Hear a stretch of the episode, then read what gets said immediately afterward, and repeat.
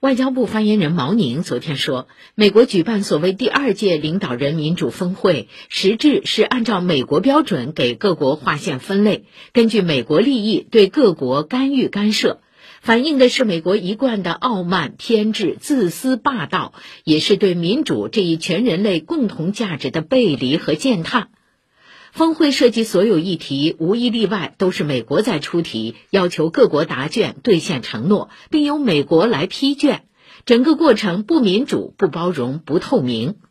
毛宁指出，世界需要的不是制造对抗的所谓民主峰会，而是实实在在解决国际社会面临问题的团结合作。